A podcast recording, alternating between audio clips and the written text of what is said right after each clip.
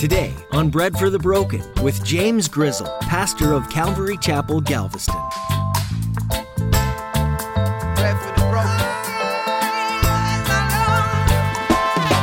This is what we know about the enemy from Genesis chapter 3, but also 2 Corinthians chapter 6.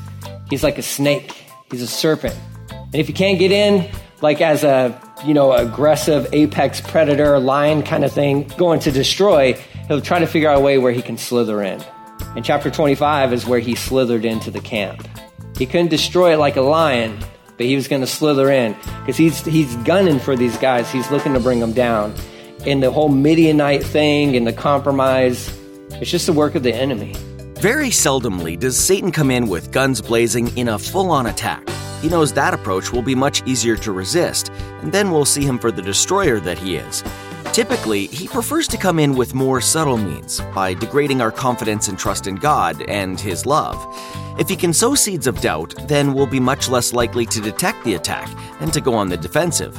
As Pastor James encourages us in today's message, we need to be on alert against those attacks and be ready with the truth of Scripture. Now, here's Pastor James in the book of Numbers, chapter 25, with today's edition of Bread for the Broken.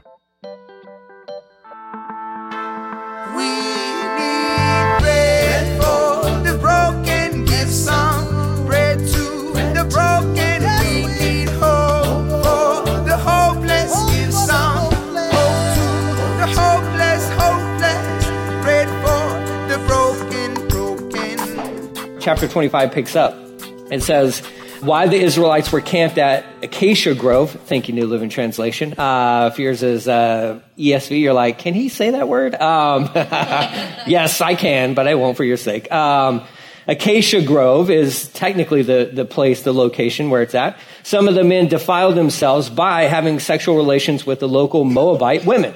Oh, well, did that just happen? No, it doesn't just happen okay? It wasn't like they set up camp and they're like, oh, hey, you're here, I'm here, let's get together, right?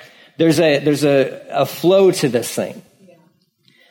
And it begins with the compromise. It says, these women invited them to attend sacrifices to their gods. So the Israelites feasted with them and worshiped the gods of Moab. In this way, Israel joined in the worship of Baal, of Peor. Peor is the mountain where they were at causing the Lord's anger to blaze against his people. So here it is. So you have the Moabites, and just a, a little history lesson on the Moabites. It, it's not a, it's not how you want your nation to begin. Okay, with a dad and a daughter coming together, and the family coming into a nation, right? You guys remember Lot and his daughters and all that fun stuff? Yeah, really not what you, you're not going to brag about that. This is their beginning. So they are akin to the Jews because Lot was a nephew of Abraham. But they, man, uh, throughout all their time of dwelling in their land, they had evidence that God existed. We, all we got to do is go to Romans chapter 1 for a reminder of that. They knew of him. Uh, you know that because you also have Balaam who knew of God. They had 400 plus years of time to repent and turn away from their sins and turn to God. They chose not to do that. In fact, they chose to establish their own gods. And this is, this is part of what we have here. This Baal. Baal means master. And, and more than likely, this is a reference to Chemosh, Chemosh, uh, which is a god that they served, who is kind of similar somewhat to Molech. Molech is known for child sacrifices. Chemosh was probably, human sacrifices were probably involved in his worship as well. All right. But a lot of like, as with all these pagan gods, there was always this act of like sexual things going on. So, the Midianites invited the Israelites to come and feast with them and come and eat with them. Eat this meat that's been sacrificed to their false gods is basically what's going on. So they're doing, the children of Israel are doing exactly what God had warned them against and had told them, you cannot do this stuff. This is not allowed. This is not acceptable. And uh, for some reason, they they were maybe lured lured into this by these. I'm sure they were attractive Midianite ladies. So they, they were invited there, they go there, and then they start hooking up with these ladies, and then God's anger uh, blazes against his people because they are in flat out rebellion against him. They know the word, they know what they're, they're supposed to do and what they're not supposed to do. It does not matter that it was the previous generation before them, you know, their parents and grandparents and all that stuff. They knew, like, this is not allowed, this is not okay. But they gave in to this. What seemed like an innocent thing at the beginning turned into a tragic thing at the end. That is compromise. It's compromise in a nutshell. So as this is going on, verse 4 says, The Lord issued the following command to Moses seize all the ringleaders. I like that, New Living Translation, how it phrases this out. Seize all the ringleaders and execute them before the Lord in broad daylight so his fierce anger will, turn away from the people of Israel. All right, so there are, there's a group of individuals who are leading the charge of this, this rebellion. And God says, gather them all up. Gather them all up, and you're going to execute them in broad daylight in the sight of all. You're like, yeah. You're like, that's not fair. That's, that's not nice. No, we, we, we've been through this. We've been through this. God is holy, and his people are supposed to be holy. He is the one who rescued them from slavery. He is the one who rescued them from bondage. He is the one who sets the rules. And he is setting this precedent from the very beginning of, I do not and will not accept idolatry. Won't accept it. God will not compete with anything or anyone else. He is top, period. We can praise God that we are not pulled out into broad daylight and executed for our idolatry because we still are pretty idolatrous. Right? I mean, there's plenty of things in our lives that, whether we are aware of it or not, or own it or not, we, we, we set up as idols in our own lives, okay? They get more time and attention than God does, if we're honest. Praise God that there's grace. Praise God for Jesus and dying on the cross and taking all of my sins on, upon himself, right? Just amazing. But here at the beginning, and this again is this is the, the new generation because the, the 40 years have come to an end or are coming to an end. And so you got this new wave of, of individuals in Israel, and they're, they're going out and they're committing the same stuff that essentially that their parents were doing. God's like, we're not going to have it. Pulled all these guys out, the ones who are who are leading others into this. That's what a ringleader is. Is that they see something as a good idea, and then they gather people around them to buy into that idea, and then they lead them into the sin. God says, round up all the ringleaders. Round up all those guys. Romans chapter 1, that's where we're going through on Sunday mornings. We talked about this as well. Not just individuals who participate, but those who encourage others to participate. It's a ringleader. God's not going to have it. He says, gather them all up. So, you can imagine, put yourself there. You're in the wilderness. It's just on the east side of, of Israel. Okay. You got your Dead Sea over here and you're in the wilderness is basically where you're at. And, and they got to gather all these guys together that they're going to execute and they're going to, they're going to have a very, very visual lesson of like, don't step out on God. Be faithful to him, please. Verse 5 says this. So Moses ordered the Israel's, or Israel's judges, each one of you must put to death the men under your authority who have joined in worshiping Baal of Peor. So Moses delegates this out to the judges of the different tribes. He says, you go get your guys, whoever from your tribe is causing the problem, you round them up. You're going to execute them.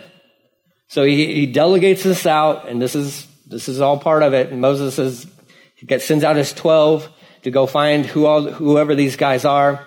They get him. It says, just then, one of the Israelite men brought a Midianite woman into his tent. So I don't, I don't want to submit this because this is where you really have to put yourself in the story. You're there, the center of the camp. Okay. Probably the, you know, the, the tabernacle's right here. And these guys are getting executed in public. And, it, and it's going to tell us in a second. There are people who are weeping because their loved ones are being executed for their blatant sin, blatant rebellion, right? As that's going on, this next story happens. Okay, so you have to put yourself there as you're watching, like, these dudes are dying for that. Then somebody has the audacity to bring a Midianite woman through that scene into his tent in the presence of everybody. You talk about somebody who either is so arrogant or so clueless. The, the, the idea behind the passage is arrogant, pride. He, I mean, he's one of the princes of the people. We'll see that in a second. But here, here comes this guy. He brought a Midianite woman into his tent right before the eyes of Moses and all the people. as everyone was weeping at the entrance of the tabernacle. Like his tent's right there. He's like, What's up, guys? This is my girlfriend right now. I'm just going to bring her into my tent. You know what's going to happen. Everybody's there. And they're like, We just killed all these guys. We are in the act of killing these guys because they've rebelled against God. And this guy just comes walking right through them, bringing his new little girlfriend into his tent. Probably thinking he's doing a good thing because she's like a princess. And it's like, you, you don't know. Where, where were you? Where have you been? You totally missed what's going on here. Here's the cool thing. One of the heroes of the Bible who gets no recognition at all except from God. Okay? Phineas. Verse 7 When Phineas, son of uh, Eleazar, Eleazar, the, the grandson of Aaron, the priest, okay, remember, chronologically, Aaron has just passed away not that long ago, okay? So his grandson, Phineas, he saw this. He jumped up, left the assembly, took a spear, and rushed after the man into his tent. Phineas thrust the spear all the way through the man's body and into the woman's stomach. So the plague against the Israelites was stopped but not before 24,000 people had died. Oof, man, sin will cost you. Compromise always brings tragedy. Always brings tragedy.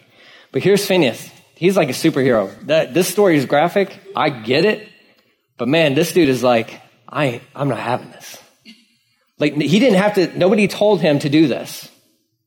He saw an injustice happening against God. And he grabs his spear and he comes in there and he just shish kebabs these dudes. Right through them. like, done. Sorry. Used to be a youth pastor. Um, still kind of am. Uh, and it's done. The plague is done.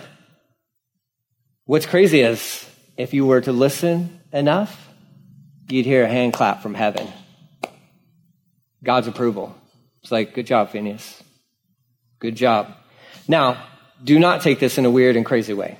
God doesn't need you to go and kill anybody, okay? Because that's illegal. We don't do that. And right here, this is, we have to frame this into the context of the story and what's going on. So for anybody who's ever said, like, I feel like God's telling me to do this, he is not. He is not, okay?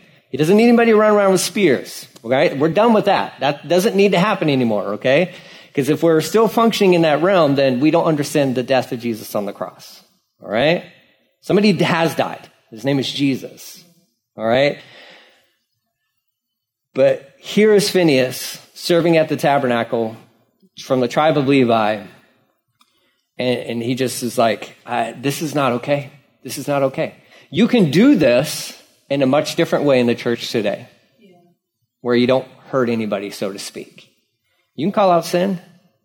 I don't know. When we, we have this weird thing in church to, nowadays, um, and we've encountered it a few times, where sin happens in the church, and then if some uh, like within brothers or sisters, if somebody calls somebody else out, they get like offended. I'm like, well, who are you to tell me that this is sin? Well, we're a body. Then that the Bible tells me I can do that. Actually, um, so it's not me. I I never go out looking to like expose anybody or anything like that. But there's this thing that happens within the church where it's like, you can't tell me nothing. No, we can.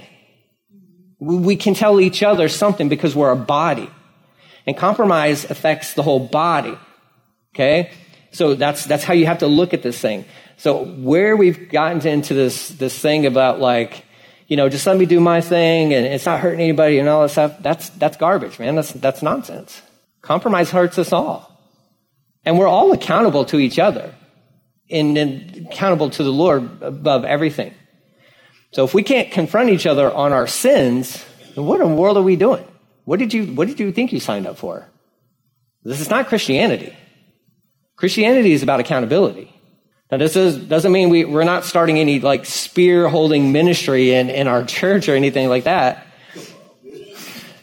But we do have to be accountable to each other. We have to be. Because none of us will make it. There's no lone rangers. There's none of this like, don't tell me what to do and all that stuff. That's pride. That's arrogance. And that's sin. So there has to be this like holding each other accountable within the body of Christ. There has to be a place for that, but it has to be done in a right way. Because I've seen it, I've seen it done right, and I've seen it done wrong. And when it's done right, healing and repentance are a byproduct of that. When, I, when it's happened wrong, hurt. Hurt happens. I've witnessed both sides of that story. There's a way to do it, and praise God for the entire Bible. And you have, you have chapters like Matthew chapter 18 that let you know, hey, if somebody's, if somebody's in sin, this is how you address that with, with them. Galatians, the book of Galatians speaks about this, about coming alongside each other and helping each other out. It, spoiler alert, we're all sinners. We all wrestle with sin. We all, we all go through stuff. But we still need this accountability. We still need people who are passionate about the holiness of God and who know how to address that in the proper way. Phineas did this, and, and the plague stopped. Now, I have two references here for, uh, well, actually, just one reference here for Phineas. This is how, this is what's so cool about this. Um, Psalm 106, verses 28 through 31 says this. I'm going to turn there. You don't have to if you don't want to. Um, I'm not going to lie to you, uh, so you can trust me. This is what it says. Um, Psalm 106, 28 through 31 says, Then our ancestors joined in the worship of Baal at Peor. They even ate the sacrifices offered to the dead. They angered the Lord with all these things, so a plague broke out among them. But Phineas had the courage to intervene, and the plague was stopped. So he was regarded as a righteous man ever since that time. So he, God gave him props. Like he's even mentioned, you know, in, in, in the book of Psalms of how he stood up for what was right. And he put, he, God used him to put an end to this plague so that yes, 24,000 people died, but at least it was just 24,000 if that's, if you can even quantify that.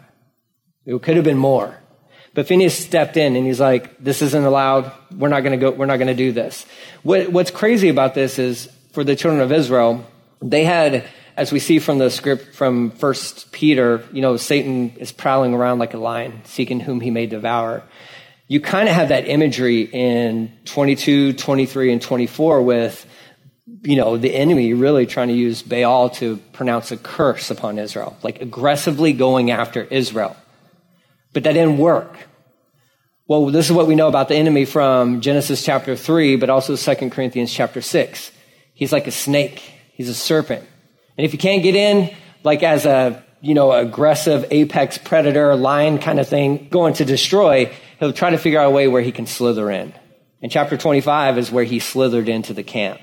He couldn't destroy it like a lion, but he was going to slither in because he's, he's gunning for these guys. He's looking to bring them down.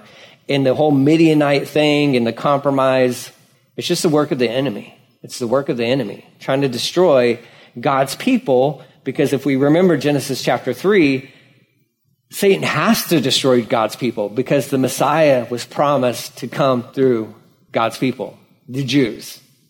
So he's looking to get, get at them any way possible and this little compromise led to the death of this many people, 24,000. But then it, it, goes on to say, verse 10, Moses, or the Lord says to Moses, Phinehas, son of uh, Eleazar, the grandson of Aaron, the, the priest, has turned away my anger from the Israelites by being zealous, um, as zealous among them as I was.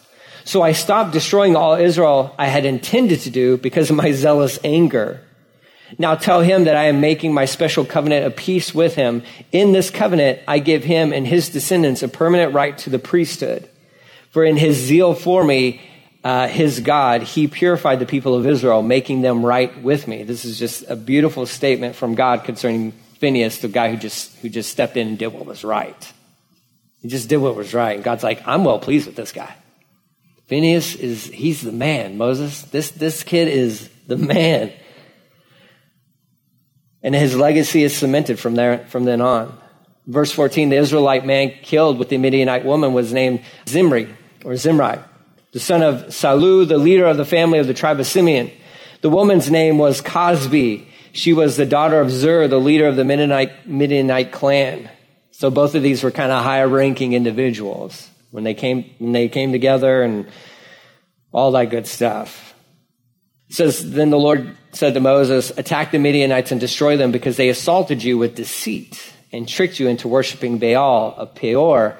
And because of Cosbi, the daughter of, the Midian, of a Midianite leader who was killed at the time of the plague because of what happened at Peor. So just one last thing before we move on into 26 here. it's, it's, it's fascinating how, how the Lord phrases this out. Okay.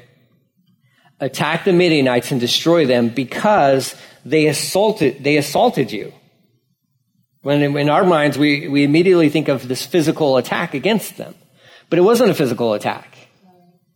It was through deception. They were attacked through deception. You can be attacked through deception. So you got to be on guard. You need to be alert. You got to be, you, you need to realize, as Paul would say, the schemes of the enemy. He, he's the same. He, he hasn't changed his methods all that much. You want to know why? Because they work. Because they work. So he's coming, he, just like he was coming after them, he, he, he's knocking on your door as well. So you got to be alert. You need to be wise to the schemes of the enemy of the enemy. And that's why Paul in Ephesians chapter 6 gives you a whole list of like spiritual armor. It's like, just wear this all the time. Don't take it off. like, don't take it off. The helmet of salvation, you and I need that all the time. Breastplate of righteousness, we need that all the time. Belt of truth, all the time. Feet shod with the, the gospel of peace, the preparation of the gospel of peace. We need that. We need the shield of faith. We need the sword of the Spirit all the time. Because the enemy doesn't take naps. He's on the move. And if he can't get you like a, like a roaring lion, he'll, he'll try to slither on into your life. Just like he did with Adam and Eve in the garden.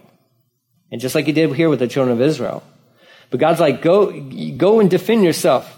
Go take them out because they assaulted you. They tricked you into worshiping Baal and Peor. Be on alert.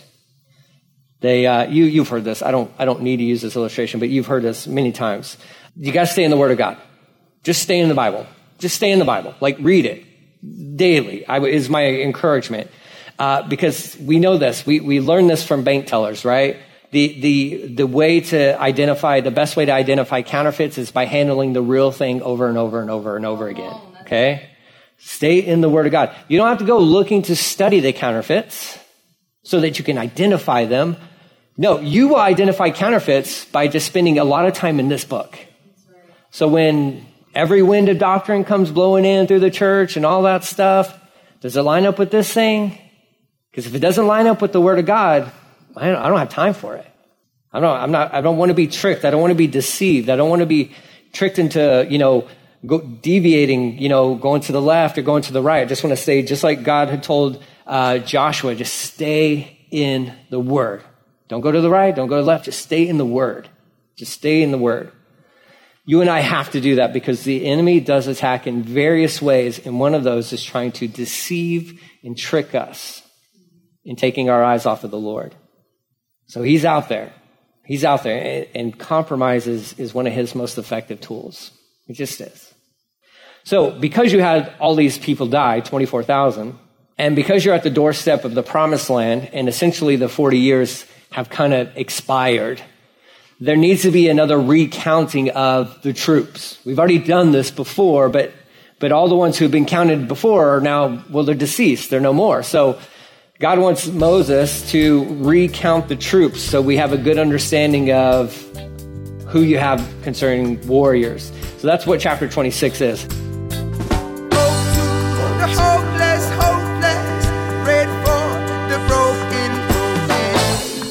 I'm so grateful that I have the ability to tune into life changing truth from the messages of Pastor James Grizzle right here on Bread for the Broken.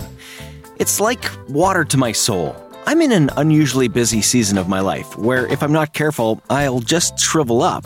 At least that's what it feels like. Have you ever been there? Maybe it's God's way of telling me that I need Him. Not activities, Him. Not entertainment, Him. You get the idea. I'm not saying that these things are necessarily bad, but how long will I make God wait? He is patient for sure, but He also has a purpose for my life. If I decide to do things that aren't in line with Him, you can bet that He's going to check me on it. He'll keep me in the desert as long as need be, like He did with the Israelites after they escaped from Egypt. But I can take comfort in the fact that I'm in this space because something needs to happen within me, so I can be more like Him. If this message has resonated with you at all, would you consider donating to this ministry? You can find information on our website, breadforthebroken.com. While you're there, take a look around. Again, that's breadforthebroken.com. We think it's important to magnify the name of Jesus at all ages. So why don't you come out and meet Pastor James Grizzle and everyone else here? Bread for the Broken is a ministry out of Calvary Galveston, located in Galveston, Texas. It's our prayer that you're finding hope and new life in Jesus through the teaching of Scripture. Make plans to join us again, right here on Bread for the Broken.